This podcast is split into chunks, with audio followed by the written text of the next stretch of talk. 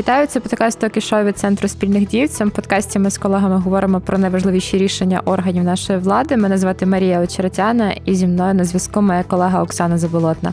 Привіт, Оксано. Привіт, Марія. Сьогодні ми поговоримо про експерименти з відновлення шести населених пунктів, які постраждали від війни, про те, як уряд зробив лікування за кордоном простішим для наших військових, та про те, як нардепи хочуть змінити конкурс на посади суддів КСУ. Отже, поїхали.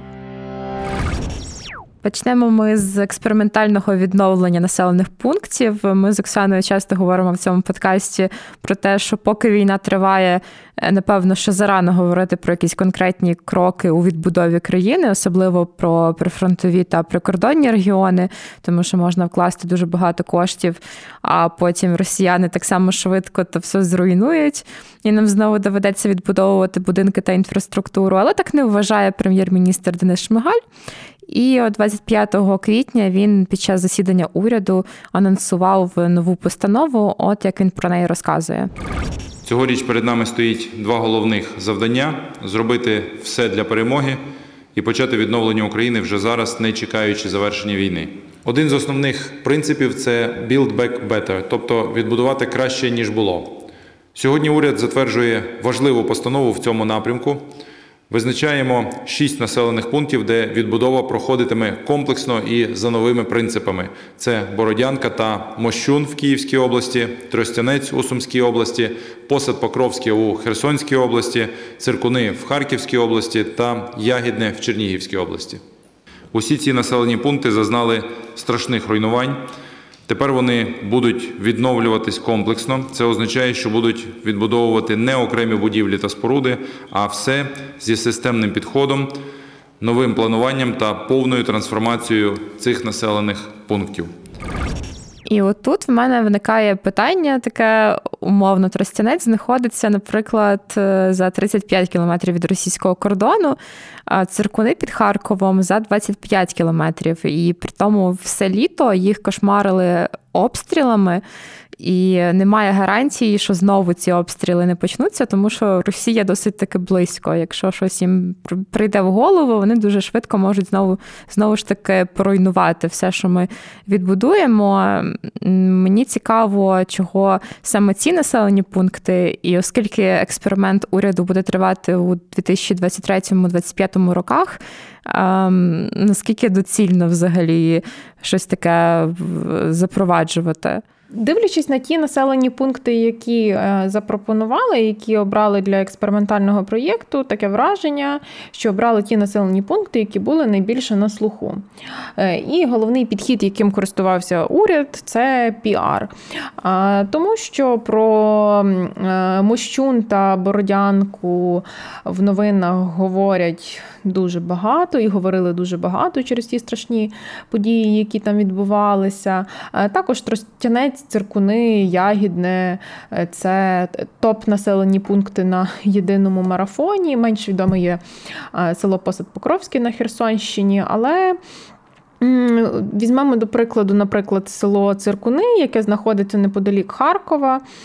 Воно знаходиться неподалік району Салтівка, Північна Салтівка, як який практично зруйнований в Харкові. Тому яка логіка е, відновлювати село, е, яке розташоване дуже близько до зруйнованого е, району, який є частиною міста мільйонника, не дуже логіка зрозуміла насправді. Тобто, в принципі, вибрали якісь такі населені пункти, які більшість українців впізнає, і в принципі багато людей за кордоном теж про них чує, чули. І такі окей, зараз ми їх відбудуємо. І ну, і воно звучить гарно дуже насправді, тому що е, ти чув про Тростянець в новинах багато разів, ти чув про ті ж ціркуни, про Ягідне, і такі ой, круто, уряд переживає, країна відбудовується. А, Так, ем, ти права, що для людей це буде звучати дуже цікаво, але знову ж таки я повторю вже в чергове про те, що ми знову ж таки не бачимо комплексного підходу, тому що вибрали населені пункти дуже часто відірвані від навколишнього середовища. Що я маю на увазі? Коли якби в нас був комплексний підхід, е, уряд би подумав, чи варто нам вже відновлювати е, село, яке знаходиться дуже близько до російського кордону і неподалік Харкова, які дуже які дуже часто е, обстрілюють і досі. Чи, наприклад, село Покровське на Херсонщині, яке розташоване за 35 кілометрів від лівого берега Дніпра, і де є велика вірогідність. Ем, дій наступальних. Тому насправді знову ж таки це рішення показує в чергове відсутність комплексного підходу, а якісь спорадичні дії, які розраховані е, на те, щоб сподобатись людям. А скільки таке рішення буде нам коштувати? Уряд взагалі рахував чи ще ні? Звісно, що уряд не рахував, скільки це буде коштувати. Е, в постанові тільки вказано, що за це рішення буде реалізовуватись за кошти фонду ліквідації збройної агресії. Я нагадаю про цей фонд. Е, рішення про його е, створення було ухвалено восени минулого року, і спершу кошти цього фонду мали спрямовуватись в основному на відновлення критичної інфраструктури на деокупованих територій, також на відновлення шкіл, лікарень, закупівлю медичного обладнання, різного обладнання для шкіл. Пізніше використання коштів цього фонду поширили на компенсацію за знищене та пошкоджене житло е, після ухвалення відповідного закону. Зараз кошти цього фонду вже поширюють на реалізацію цих е, експериментальних проєктів. Якийсь бездонний, бездонний просто фонд виходить у нас. Е, так, бездонний фонд виходить через те, що в державному бюджеті коштів немає на всі експерименти уряду. Місцеві бюджети також е, обтяжені різними витратами, які пов'язані в тому числі е, війною. Репарації від Росії поки що ми не отримали, тому я знаю, українська влада і громадяни на них дуже надіються, і насправді надії на ці репарації. Е, більше, ніж реалістичного розуміння, що ми їх можемо не отримати ніколи. Е, тому ситуація стандартна. Грошей немає, бажання визначити, що з цього всього є пріоритетним, теж немає. Нічого нового.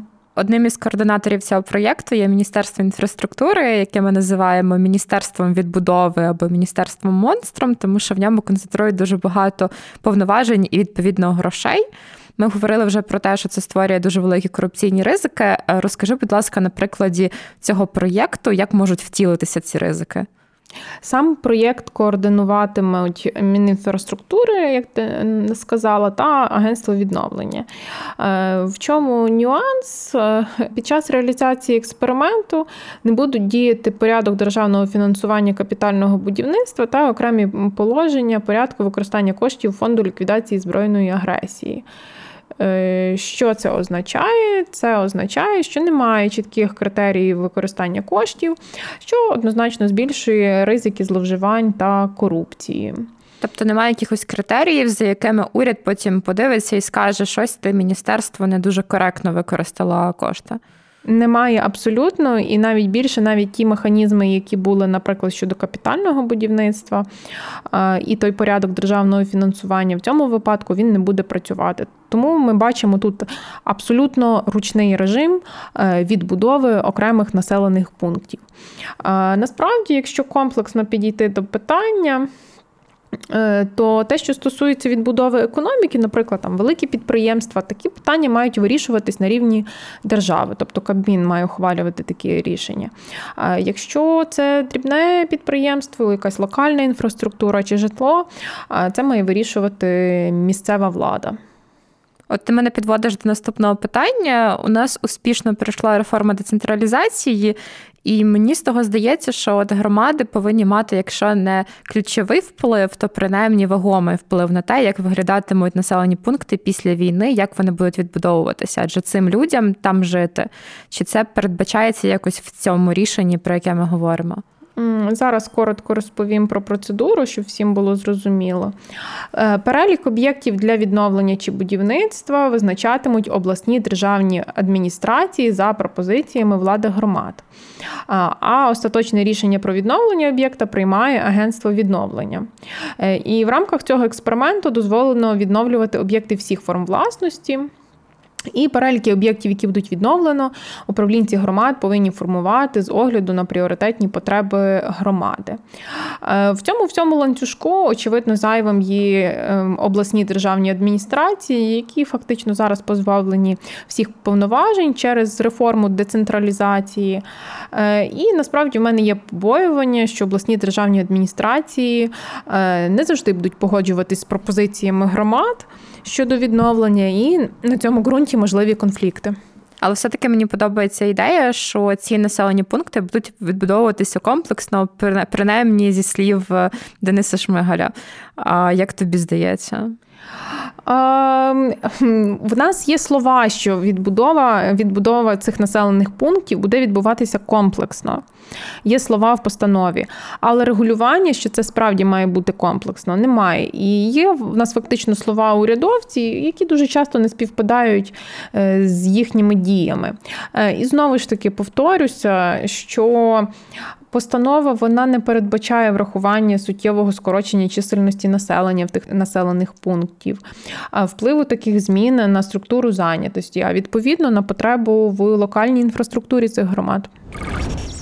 Наступне рішення, про яке ми говоримо, теж дуже пов'язане з війною. Зокрема, Кабмін вирішив спростити механізм направлення на лікування за кордон для військових.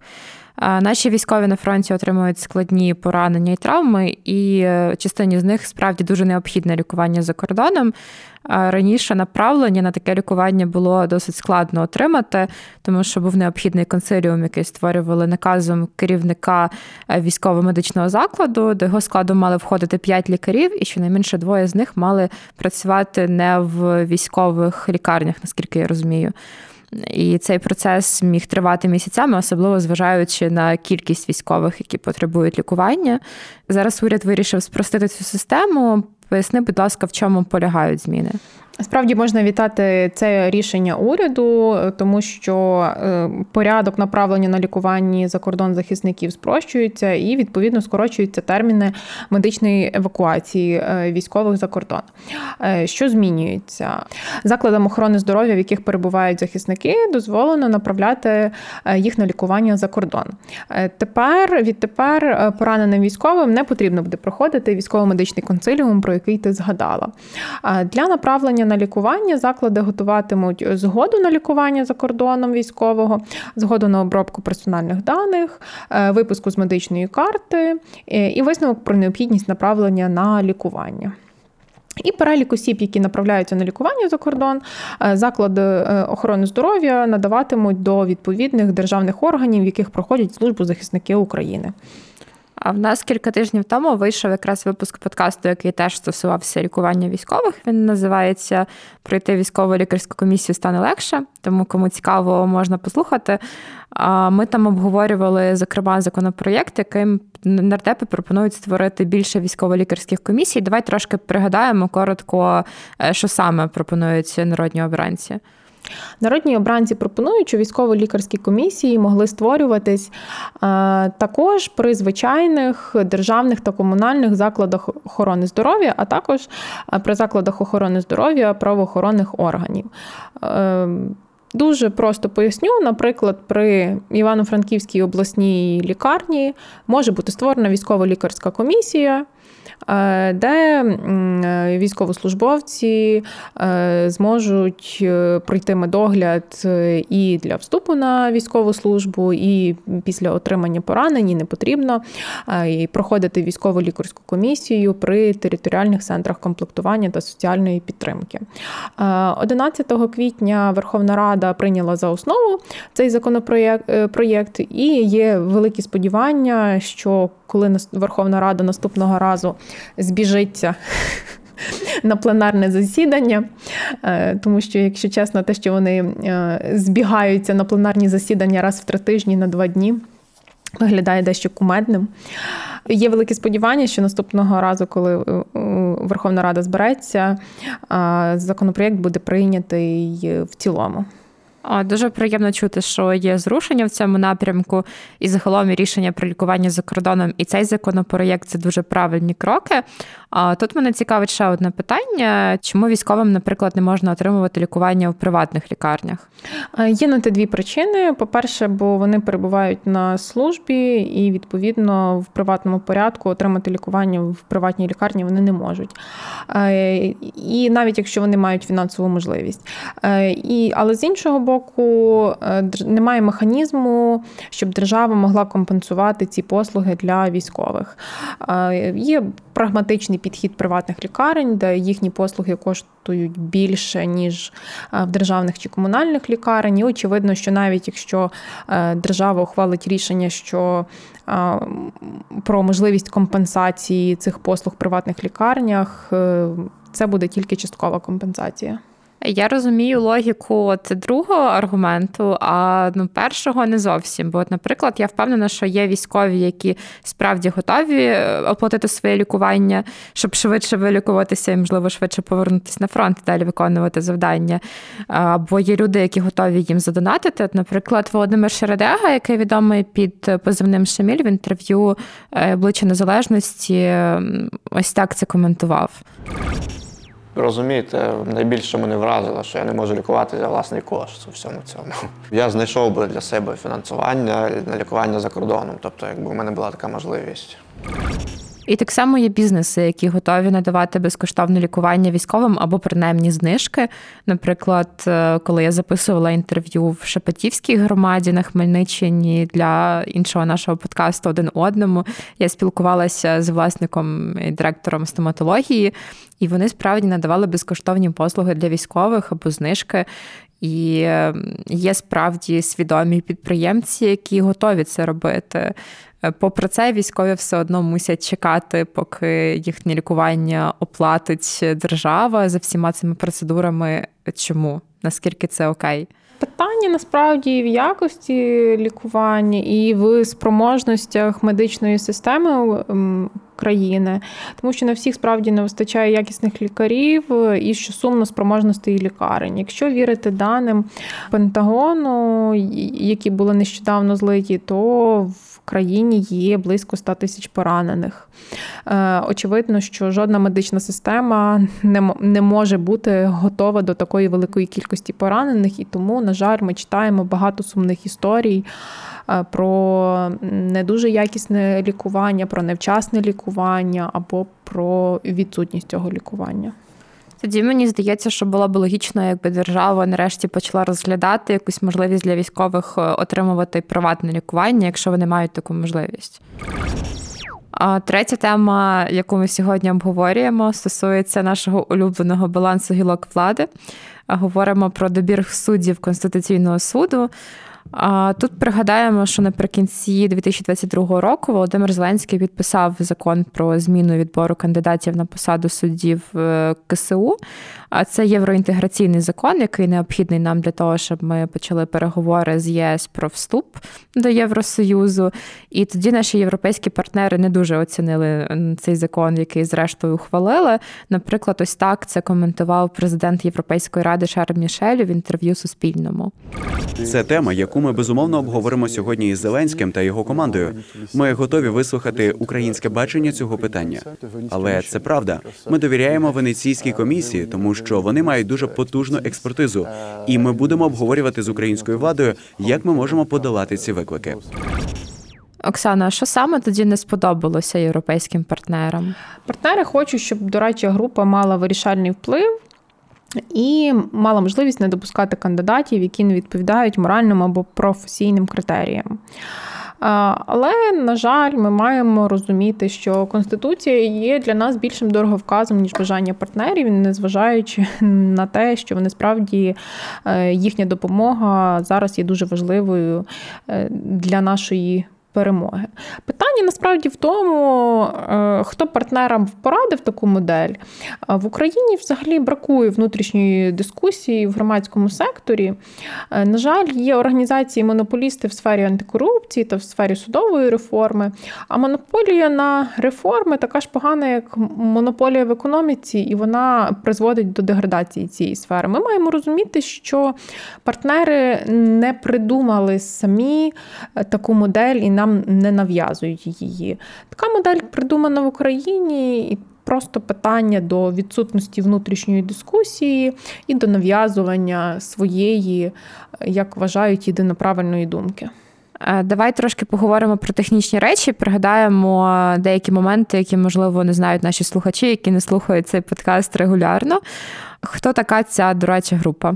Дорадча група експертів вона утворюється з метою сприяння суб'єктам призначення суддів Конституційного суду в оцінюванні моральних якостей е, і рівня компетентності в сфері е, кандидатів на посаду судді Конституційного суду. Е, і до неї входять в тому числі і іноземці. І чому саме нам це не ок з точки зору Конституції?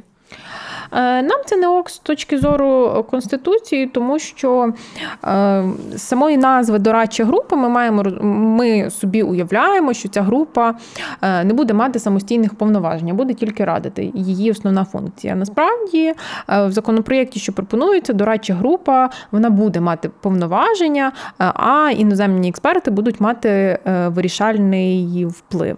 Ми маємо не забувати що єдиним джерелом влади є народ, е, і ніяка іноземна структура вона не може мати впливу на призначення суддів КСУ.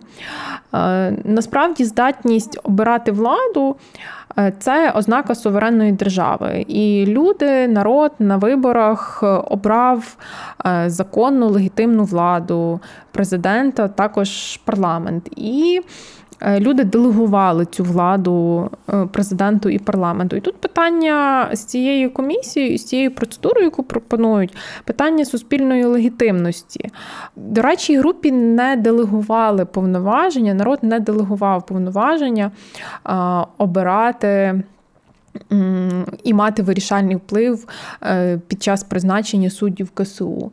Е, в Конституції України є порядок призначення, і, до речі, група насправді вона може існувати, вона може виставити вали, е, а вже президент, Верховна Рада та з'їзд суддів вони можуть ознайомитися з цими висновками та взяти їх до уваги.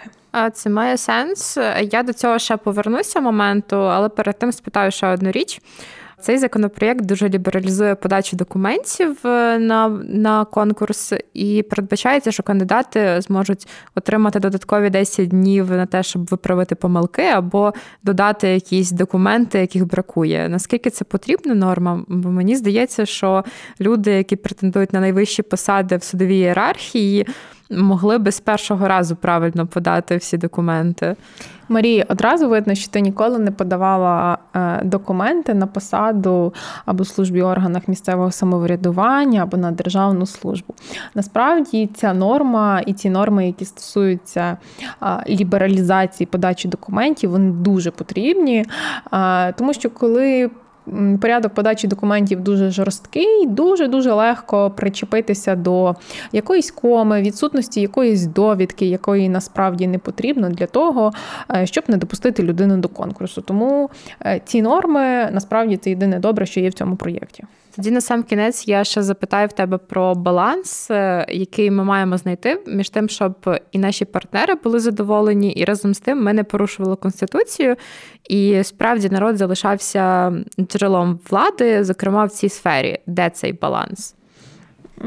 Насправді е, іноземні партнери вони безперечно нам дуже допомагають, але вони менш зацікавлені, ніж сама українська влада е, в якісному е, доборі суддів Конституційного суду. Адже саме українська влада вона несе за це політичну відповідальність. І ем, участь іноземних організацій це не панацея. Це можна побачити на прикладі і конкурсів в НАБУ, е, і до Вищої ради правосуддя. Е, і наші проблеми ми маємо самі е, вирішувати. Ми вже не колонізований народ. І якщо ми здатні давати відсіч російській агресії, то я думаю, що ми здатні самостійно дати раду з обранням суддів КСУ. Знову ж таки, партнери хочуть допомогти, але такі рекомендації вони подають, е, вони ж не не виписують самі норми цього законопроєкту, вони ж не придумують якісь технічні деталі. Такі рекомендації вони отримують від громадського сектору. І питання, чому немає нормальної дискусії, е, як можна е, владнати проблему з призначенням суддів КСУ? Це насправді не питання однієї чи двох організацій. Третій сектор це така також публічна влада. А він виглядає доволі закритим. І єдиним рецептом в цьому це говорити одне з одним для напрацювання нормальної е, та головне конституційної моделі. Я думаю, що краще і не скажеш, Оксана. Дуже дякую тобі за ці всі пояснення. Було дуже цікаво поспілкуватися. Дякую тобі за цікаві запитання е, і за коментарі твої. Це був подкаст Центру спільних дій про рішення ключових державних органів України. З вами були Марія Очеретяна та Оксана Заболотна. Ми дякуємо звукорежисеру Андрію Іздрюку, який це все монтує, щоб вам було приємно нас слухати. Нагадую, що нас можна слухати на подкасті НВ в ефірі громадського радіо на частоті 99,4 FM ем в Києві та 93,3 FM ем у Львові, а також на Apple Podcast, Google Podcast, SoundCloud та Spotify. В коментарях обов'язково пишіть свої відгуки і запитання, тому що ми дуже чекаємо на них і любимо відповідати. Дякую, що слухаєте нас і почуємося за тиждень.